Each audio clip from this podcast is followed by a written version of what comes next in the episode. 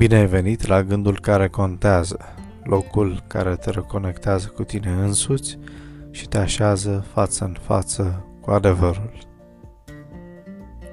Oricât ar vorbi despre educație, societățile moderne ignoră cele mai importante mijloace de educare a propriilor populații.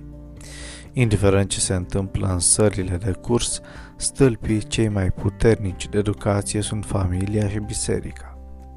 De-a lungul timpului, anumiți lideri politici au înțeles că dacă vrei să schimbi mentalitatea unei țări, te îndrepti spre copii și tineri.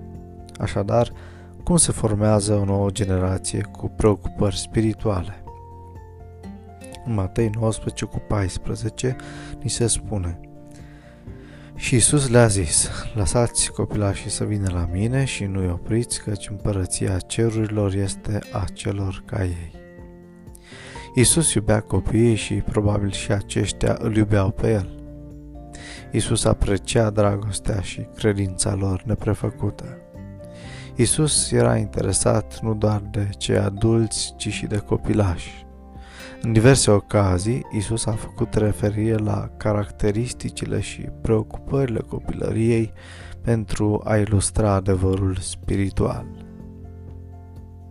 Oricine face dificil pentru copii să-L găsească pe Dumnezeu, se va confrunta sigur cu categorica sa dezaprobare și se va lovi de cea mai severă mustrare a Lui.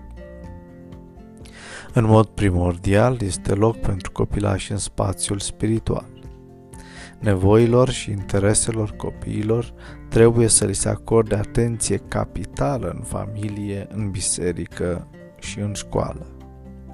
Toți aceia care, în vreun fel anume, au legătură cu copiii, trebuie să evite cu orice preț să facă ceva care ar putea să împiedice să-L găsească pe Isus. Văd din ziua de astăzi o zi care contează.